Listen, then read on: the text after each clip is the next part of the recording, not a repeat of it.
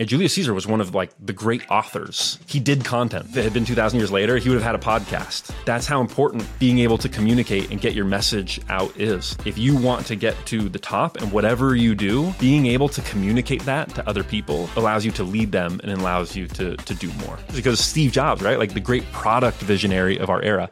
And yet he still defined himself primarily by the people that he put around him if you can have that one goal that you're pursuing no matter what, and you just don't get distracted at all, you never think about anything else except for pursuing that one goal, then there's a lot that you can accomplish and you can pass up a lot of people who might be more talented than you. All right, all right. Well, Ben, welcome to the podcast. I appreciate you hopping on today. Thanks for having me, Tim.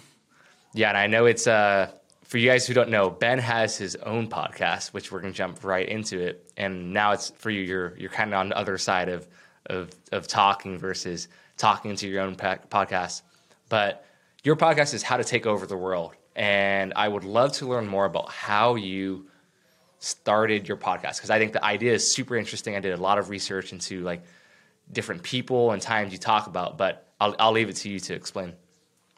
Yeah, certainly. So, uh, you know, it started uh, four or five years ago.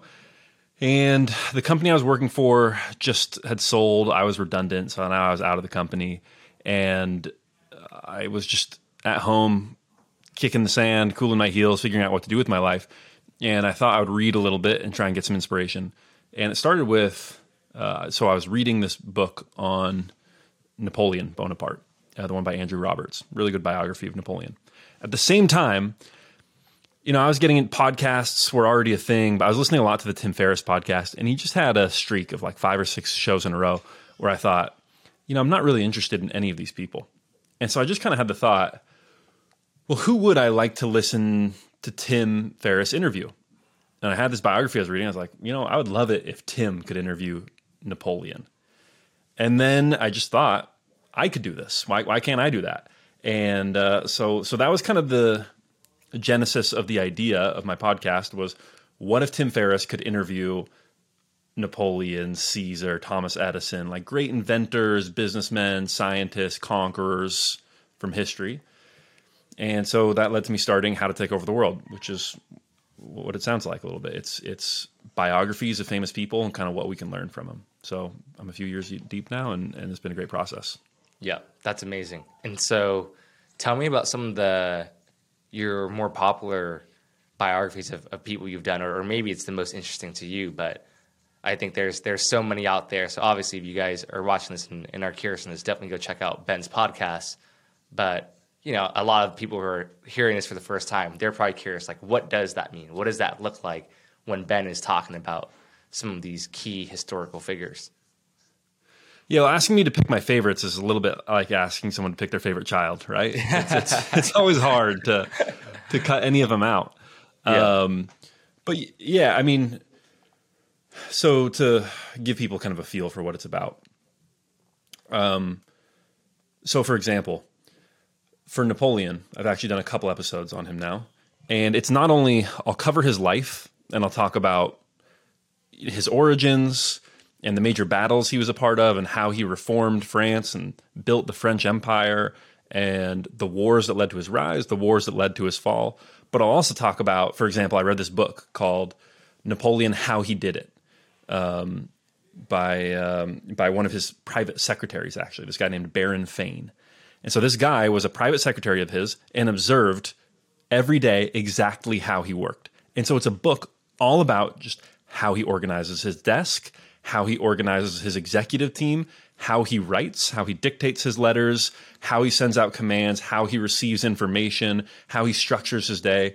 So it's not just the biographical details, but it's also wow, wow. And so, like, what were some of those peculiar things that, that you've picked, or what are some some interesting things that you didn't know about when when doing research on Napoleon? Well, there's a lot. Like I just like everyone, I didn't know anything about how he worked, right? So I can tell you one thing that I actually changed about how I worked based on what he did. Yep. So one of those things was I thought it was really interesting the way he dictated letters. So he was all about, you know, I have this huge empire that goes all the way to northern Europe to like the tip of Denmark, all the way down to Sicily in southern Europe, all the way from Spain in the west to Russia in the east, Uh, you know, they had colonies in the Americas, in um, in Haiti, and Louisiana, in Quebec, and so he had this like vast empire, millions of people that he had to manage, and he was managing every aspect of it: the army, the navy, yes, the military, but also the schools, the roads, and he was like intimately involved in all of those details. And so he had to be hyper efficient. So, for example, this guy Baron Fain talks about how he would pick up a letter and read the letter, and then he would dictate a response, and then he would let the letter drop from his hand. He wouldn't even take the effort to like crumple it up and throw it to the side because uh, he just need to be as efficient as possible. So he just literally drops it, picks up a new one, and then later someone else comes in and picks it up. So, um, and he he early in his career would write, but quickly he found there was too much to do, and so he stopped writing and he only dictated. And he had secretaries that would cycle through because it was too much for one person to keep up with to be taking down his dictation all day. So I started thinking about this. I'm like, man, it's pretty powerful if you can just use voice dictation all the time. You can be much more efficient. And so what I started doing is when reading and taking notes for these podcast episodes, now instead of actually reading and writing down notes and highlighting stuff, I just set a recorder down and it's voice activated. So if I say anything, it starts recording. And I just, if I read a quote I like, I just say it out loud. I just dictate it. Or if I have thoughts, I just speak them like I'm a crazy person speaking in, into the universe. And this recorder picks it up, and then I have it automatically uh, transcribed uh, through through software, and so then I just have a perfect transcript of all the notes I take, and I don't have to take the time to actually write them down. I'm just I'm just speaking, and it's helped me be way more efficient in terms of reading and taking notes. So it's like little things like that that I that I picked up on. That's amazing. And and the the voice recorder it doesn't start recording until you talk. So even if you pause for a little bit, well, yeah, because I'm pausing, you know, it'll be like 15, 20 minutes sometimes between notes, right? So exactly. it's not recording that dead space. Yeah, yeah. Yeah. Gotcha. That's amazing. Um, and so what's your your process to prep for specific people that that you want to research? Because I know that I'm sure that a ton goes into that because some of your episodes you have part one, part two, part three, part four of, of studying people. And I'm sure sometimes you may not be easily you can't just easily find research on on certain people as well so yeah i mean most of the people i cover tend to be major figures um, i've only done one or two that you could in any way um, consider niche um, i so so my process is essentially i'll read a biography and then I always want to read a second biography because I want to triangulate my own opinion, if that makes sense. So I read two biographies so that if there's any dispute uh, or if there's any just like kind of different way to think about this person, I'm kind of getting it from two sides so that I feel like on a certain level, I'm starting to develop a unique perspective and not just digesting what someone else thought about this person. So two biographies.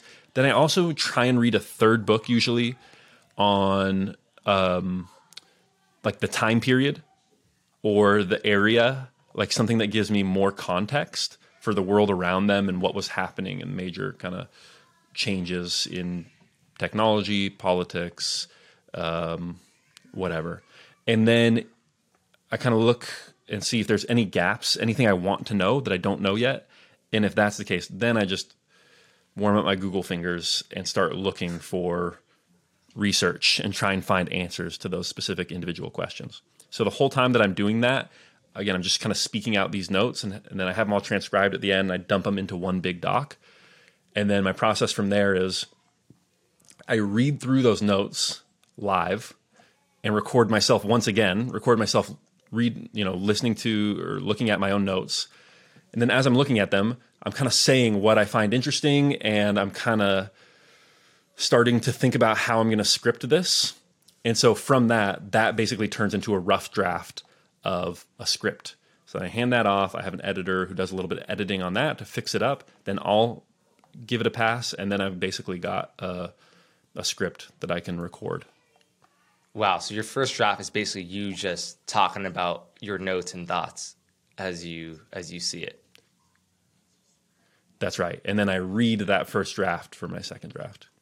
Amazing. Amazing. And your editor will help formulate first between the first and second draft and make things more structured or organized or more uh, more smooth essentially. That's right. And, and certain times, you know, I'll be calling stuff out. I'll say, hey, you know, um, oh, this is interesting. Da da da da. I love this quote. This actually would go better two sections earlier. So let's let's put that there. And giving a little bit of instruction, stuff like Got that. it. Yeah. Got it. That's amazing. I think that process is spot on. So I know you've covered quite. You've covered some some people that I I was like, wow, I'm interested in learning more about this person. So I think one very interesting person.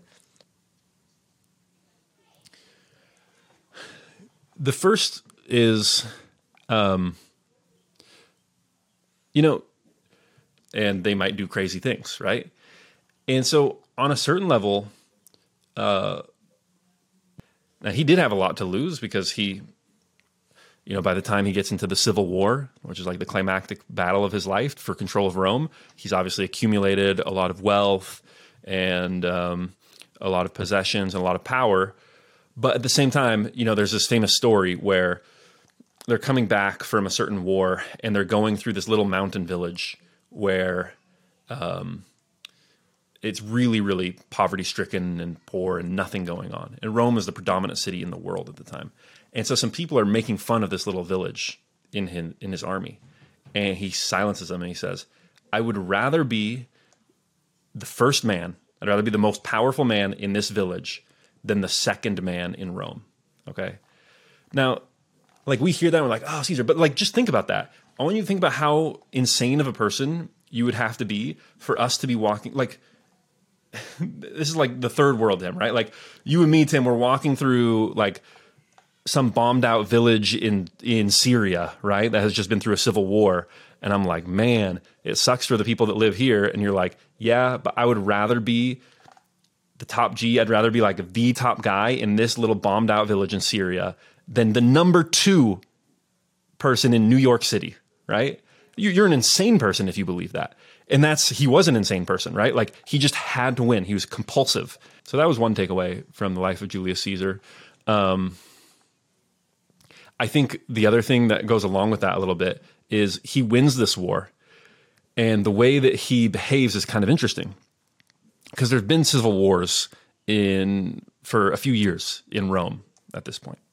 And one side will win and they go and once they win, they kill all their enemies and they take all their stuff. And they're the victors for a while and then a few years later tensions flare up and the other side might win this time and they kill all their enemies and they take all their stuff. And there's all these recriminations that happen after these civil wars.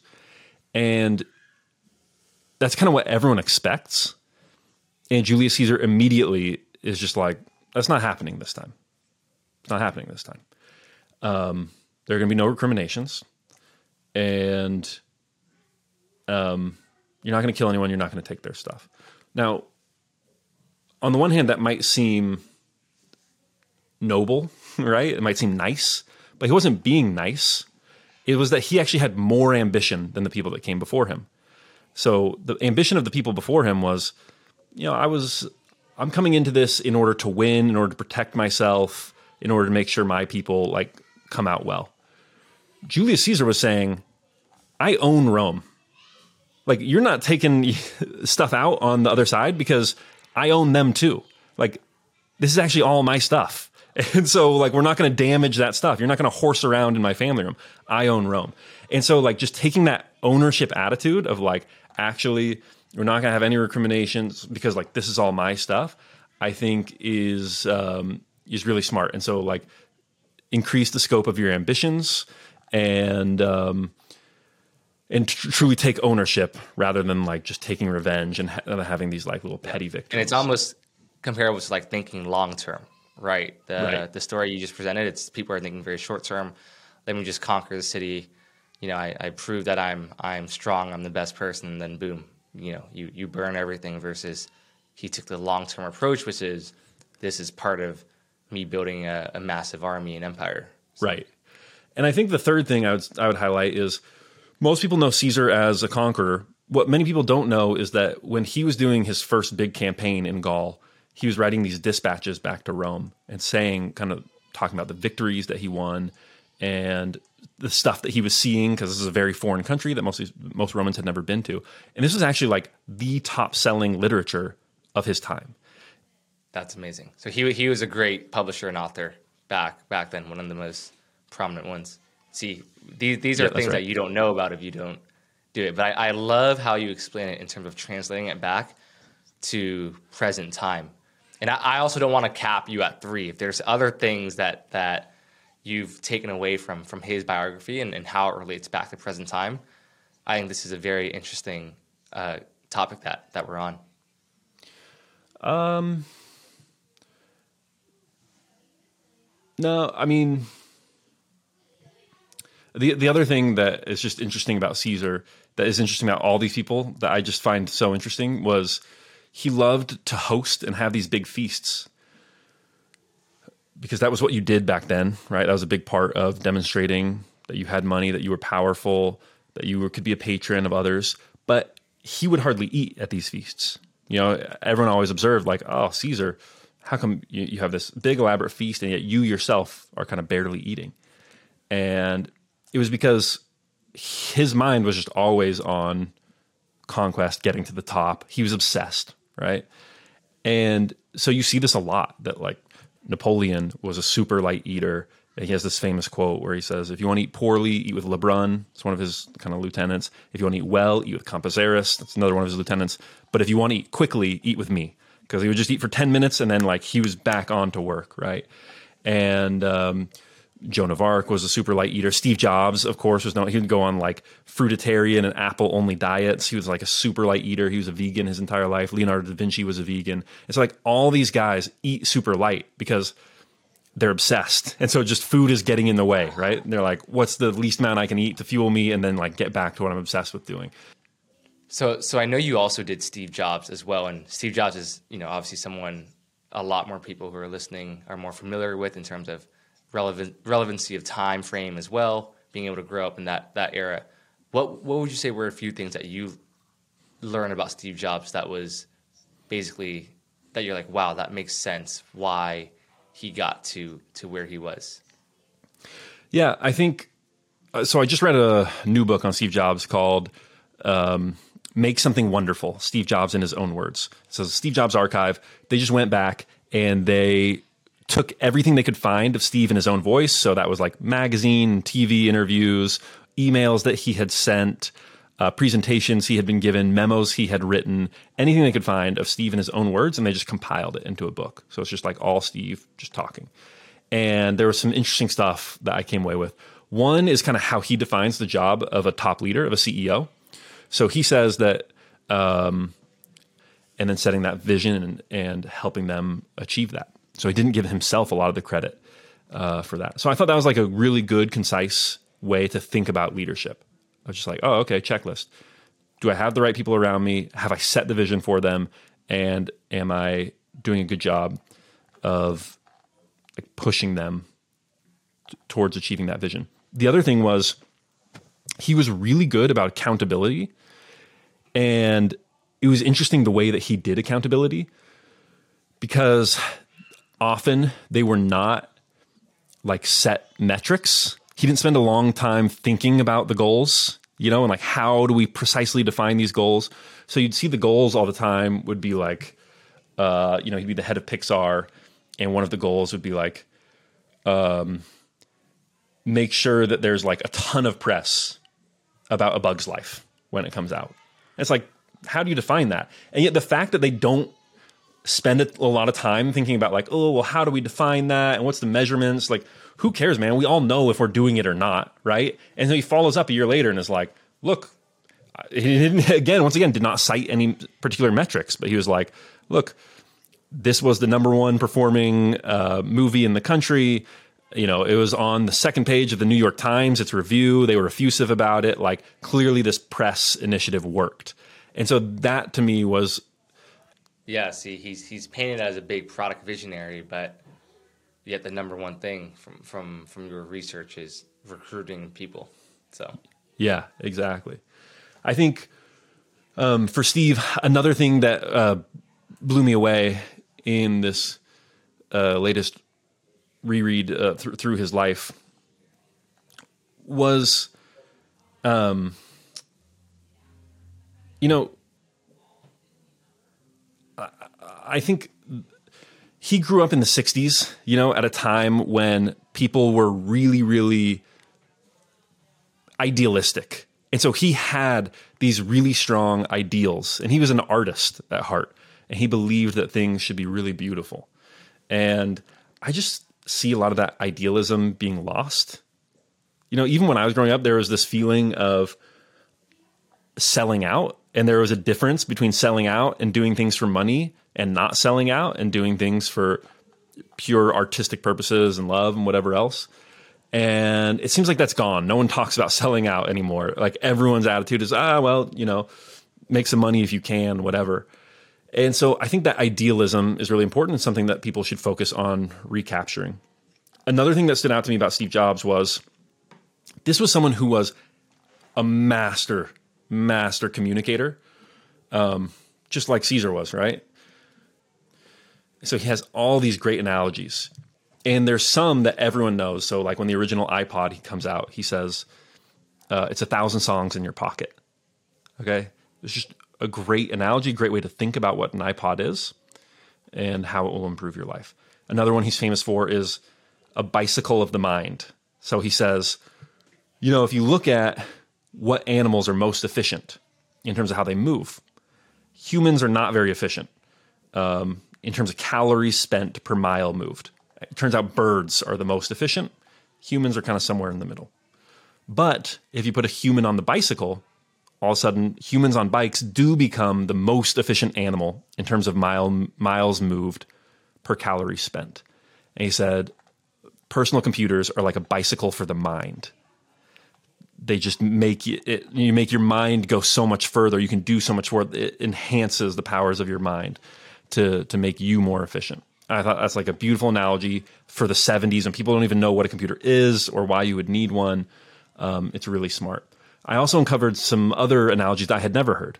So one of them, he talks about um, someone asks him um, why he cares so much about the design of his computers, of like the box that they're in, how they're presented.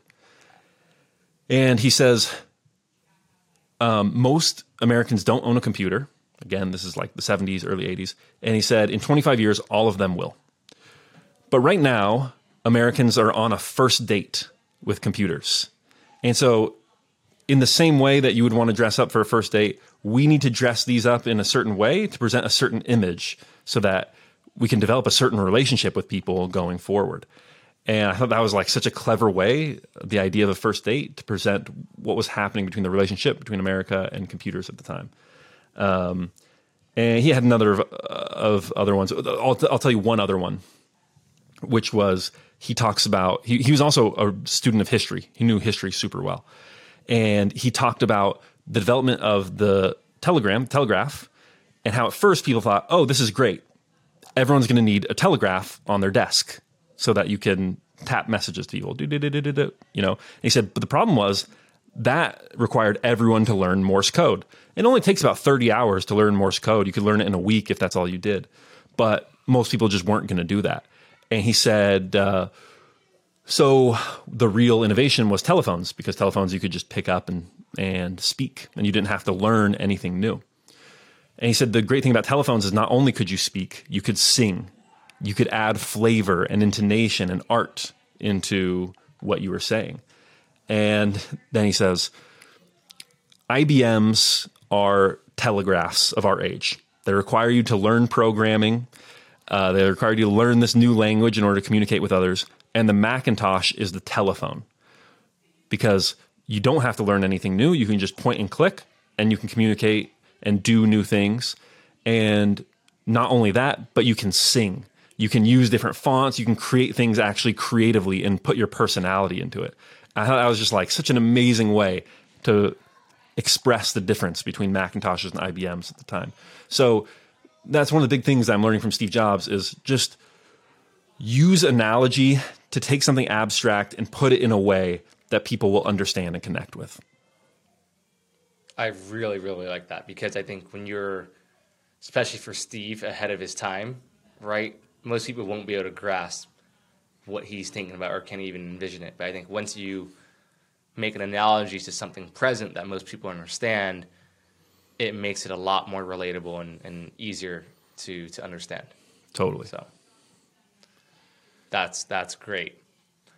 So I know another person you interviewed with, or that you did a ton of research on, was Vladimir Putin. Which there's he is obviously in his, his own island, and he, he arguably I think might be one of, if not the richest person in the world. Like I think the richest people in the world aren't really on these Forbes uh, 400 lists. They're nobody knows their net worth. So I would love to learn more about what what your takeaways were, were Vladimir Putin because he's almost on the other side where you don't necessarily he's not like a prominent he's prominent but he's not like a Steve Jobs where it's it's inspiring but he's yet still very successful at what he does yet it's very polarizing I think for me, the big takeaway from Vladimir Putin, and obviously I'm going to set aside kind of a lot of stuff. Obviously, he's an extremely controversial figure right now, understandably.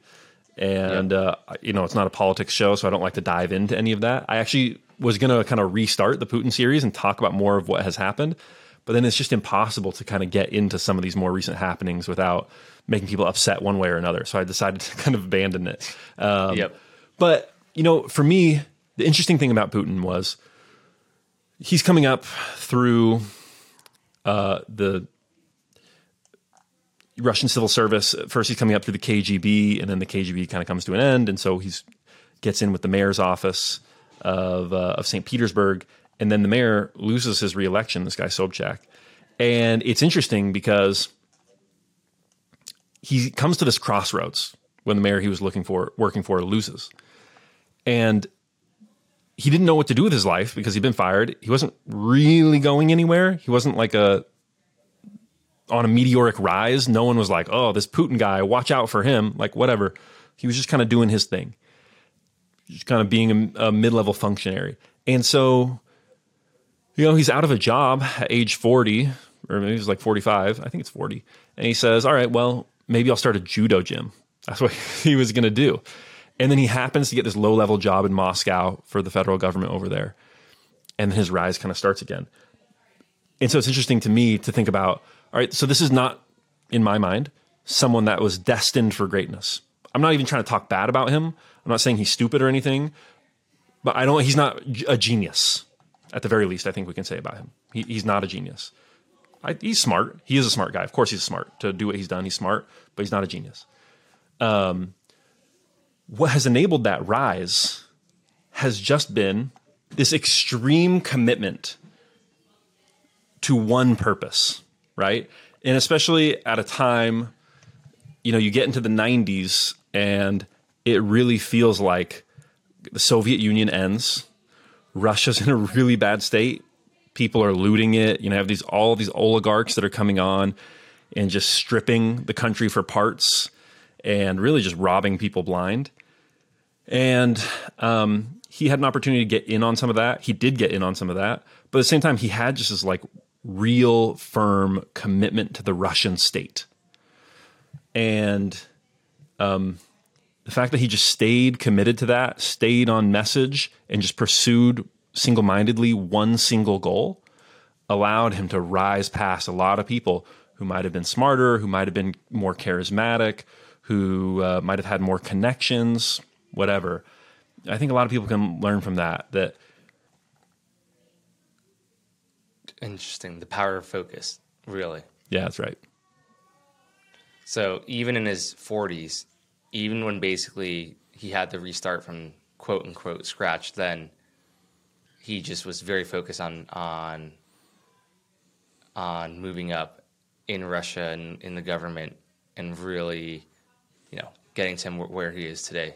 So Yeah, that's right. And you know, I, I tried to choose my words carefully. Like I wouldn't say this is some like a bleeding heart. Someone who's like, no, I just want to serve the Russian people. No, he was a KGB man. Like he loved the Russian state. Yep. He loved the idea of like Mother Russia, right? And so he just was Yep. always faithful to that that idea, and that's what took him where where he got. Got it. That's amazing. See, it's it's focused. I think there's there's just learning lessons from everyone, you know. And and I think so that, that I guess that brings me to my next question is what would you say were a few universal factors or traits that you saw that basically all if not most of these prominent figures had? So that's like probably the most important thing is just having knowing what's most important and focusing on it and blocking out everything else. Um other things like after focus, I would say vision. That's what all these people did is they established a vision. And you know, you think about Steve Jobs and Steve Wozniak, and Steve Wozniak is the engineering genius. He's the one who actually built the Apple II. He's the one who could actually do the stuff. And yet when Steve Jobs leaves, Steve Wozniak sticks around to Apple, it really flounders. And then when Steve Jobs comes back, Wozniak is gone, and yet he's able to resurrect it. And it's like, whoa, how is that possible that Steve Jobs is more important to the company than Steve Wozniak when he can't build a computer? And it's because vision is the most important thing. Um, and so he had that vision. So first, I would say focus. Second, I would say vision. Um, third, I would say um, courage. Like another thing, you know, Napoleon says um, that like calm, calm under duress is essentially the most important uh, attribute in an officer. And I think that's true. There are a lot of people who are able to have a vision and are able to march steadily towards it. And then when something happens, it's harder. You know, Mike Tyson says everyone has a plan until they get punched in the face. And it's true. Like having that discipline of, oh my gosh, I just got punched in the face. This hurts. This sucks. But I'm going to stay focused and I'm going to stick to the plan. That is what separates people. You think about a lot of investors, that's true. Like there are a lot of people who are good investors until a recession and things start going wrong and then they panic and they do the wrong thing. Uh, or until things start going great and then they get greedy and they ab- abandon their principles, right? And they, uh, and like maybe they deploy all their capital when they know they shouldn't, or and they stop preparing for for bad times in the future or whatever. Um, so it's like when something happens that would knock other people off of their plan, that's kind of what separates the greats from from those who, who aren't great. Um, yeah, so those are some of the top lessons I've learned. Got. It- It's so interesting you say that because even I think in today's day and age, when you see people who are successful, the same principles apply, right? You have to be focused, especially now more than ever. There's so many things that are distracting us. You might have one business idea, you might be getting traction there, and next thing you know, you have another business opportunity, or you have this thing and you can't decide.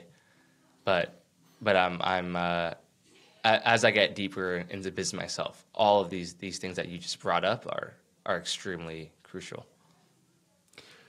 Yeah. Yeah, I think so. I think another thing that just comes to mind as you're talking was taking ownership and figuring stuff out no matter what. There's a great story I love about the Rothschilds that they set up these five banks all over Europe in Germany, Italy, England, France, and Austria.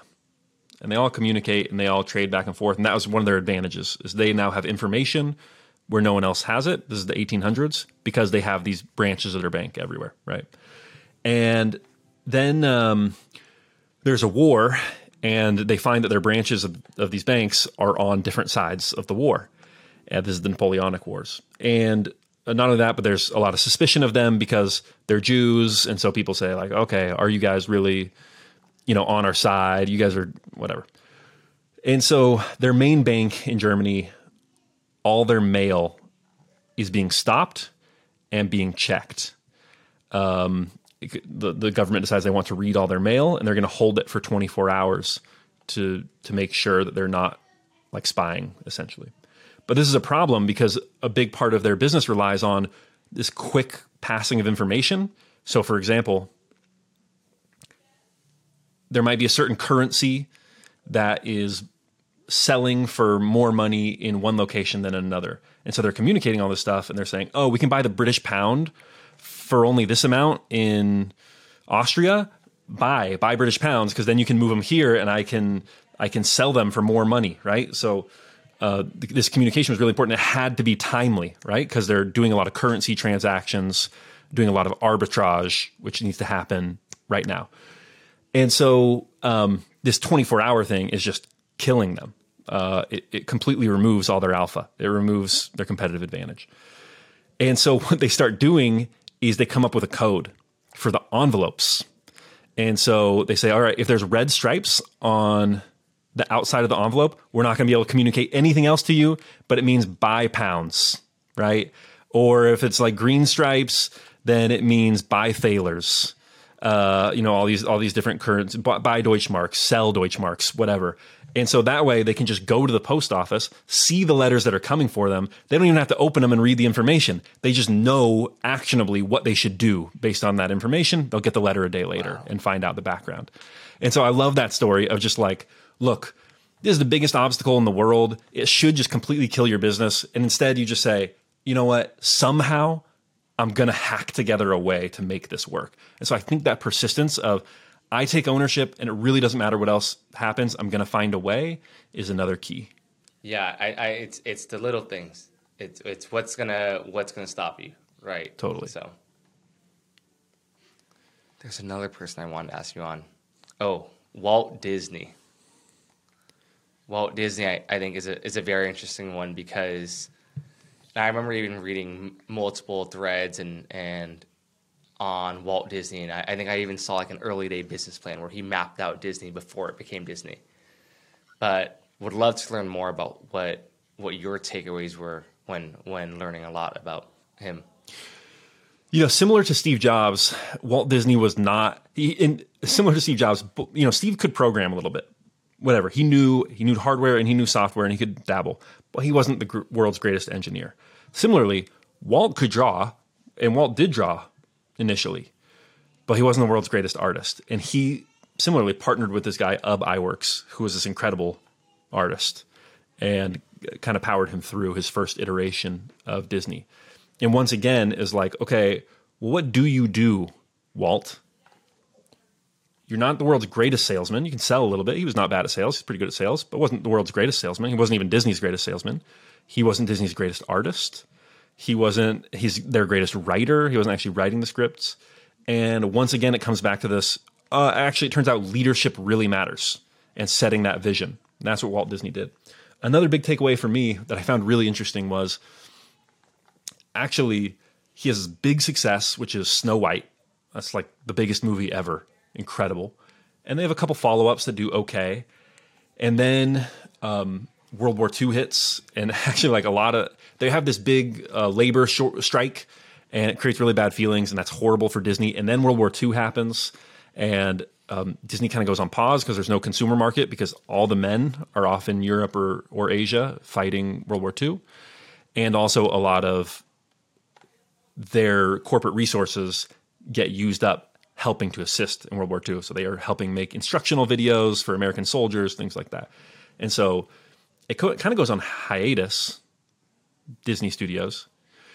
And when they come back, Walt is like not motivated anymore. It, it's kind of like the fun was all gone out of of Disney Studios for him. And so he's kind of wandering in the desert for a while. And then what happens is he becomes obsessed with toy trains. And he loves just like building toy trains. And so he actually moves into a new house with a bigger yard so that he can build this almost life size toy train in his backyard. It's like two and a half feet tall, and you can kind of ride around on the top of the train. And at Disney Studios, he takes over like a big warehouse room to build these like enormous train tracks with these big toy villages. And at first, people are like, Walt, this is crazy, dude. like, what are you doing? Uh, you've got a studio to run. Let's try and turn this thing around. And you're playing with toy trains. And then, you know, after taking over the studio, he thinks, well, what if we built it even bigger What if we built it like half scale and you could walk through this entire thing? And he's like, no, no, no. What if we just built it full scale? And then that evolves and becomes Disneyland. And Disneyland is what becomes the b- next big success and kind of reignites and reinvigorates Disney. It makes it attractive place to work once again, kind of reignites their film studio as well. And so to me, that's an example of this is someone who followed his obsession even when it seemed crazy to everyone else. And that was one thing I learned is sometimes you kind of ha- just have to go down with the ship. Like you got to do what you believe in and what you're obsessed with, even if it seems like it doesn't make a ton of sense to be working on at the time.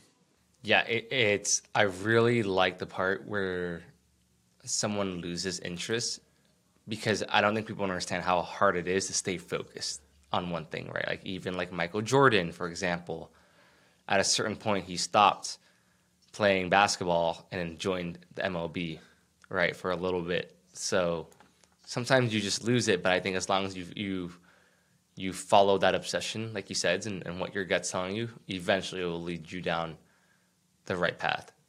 Well, I think Michael Jordan is like a perfect example, right? Because anyone on the outside would say, hey, this two year baseball intermission was totally not worth it. You wasted two years of your prime.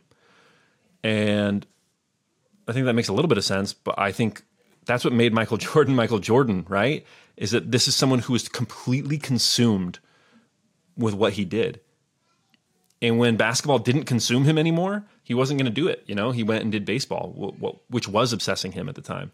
And so, if he hadn't been the type of person who's going to say, even though I'm at the top, I'm going to leave basketball for two years to do exactly what I want to do, then he wouldn't have been Michael Jordan. So you just got to believe in yourself and do things even when they seem seem crazy. Absolutely. So, what's your goal with this podcast?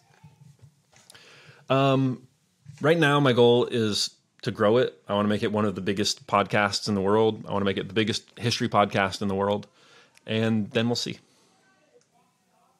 Amazing, and I think you've you've already covered such amazing topics, and hopefully, for anyone listening, just hearing some of these stories will will get a lot of people excited to really learn deep in terms of, of the notes and, and research you're putting in for, for these topics. But I think you have an amazing niche. When I when I first did research on your podcast, I was like, wow, I've I've been curious about it, but I don't want to go do the research and read all these books and and like figure out what's what's unique about each person. But I think, hey, if if someone wants to, I think listening to your podcast is is that great way to do it. So thanks, man. Yeah, I mean that's kind of how I think about it. Is um, there's this principle that Shaan Puri talks about, which is hard to play, easy to win, easy to play, hard to win. In other words, it's really difficult to be the best sprinter in the world because everyone runs. really easy to play, right? And so we can be pretty confident that Usain Bolt is or was the fastest man in the world because if if he wasn't, we would have found out. Someone else would have sprinted, if that makes sense. Whereas if you're the best pickleball in the player, if you're the best pickleball player in the world, yeah, that was much easier to do, frankly, than what Usain Bolt did because it's just less less people play. So I take that approach to podcasting, which is look, if you want to do a podcast about comedy and MMA, then you better be funnier and more engaging than Joe Rogan. That's it. Like, and maybe you are, and if you are, then go for it. But if you're not, that's what you're going up against because it's easy to play and people are already in that space. And so for me, I'm like, I don't think I'm that funny. I don't think I'm like that charismatic or engaging. So I'm going to do something that's really hard, which is do a scripted podcast with a ton of research that just like is hard to do. And not many people are going to go to the effort. And therefore, I, I think I can get to the top and be the best in this category. So that's how I think about it. Awesome. Well, I appreciate you taking time to share more about your podcast, more about your learnings from from researching very prominent figures in our past, and and I hope. I mean, I'm gonna I'm gonna be a, an avid listener and just learning more because I think even some of the things you were talking about for for Julius Caesar, I think really really interested me. So, thanks, man. I appreciate. it. I feel I feel influenced. thank you, thank you. Yeah. Cool, man. Well, thank you so much.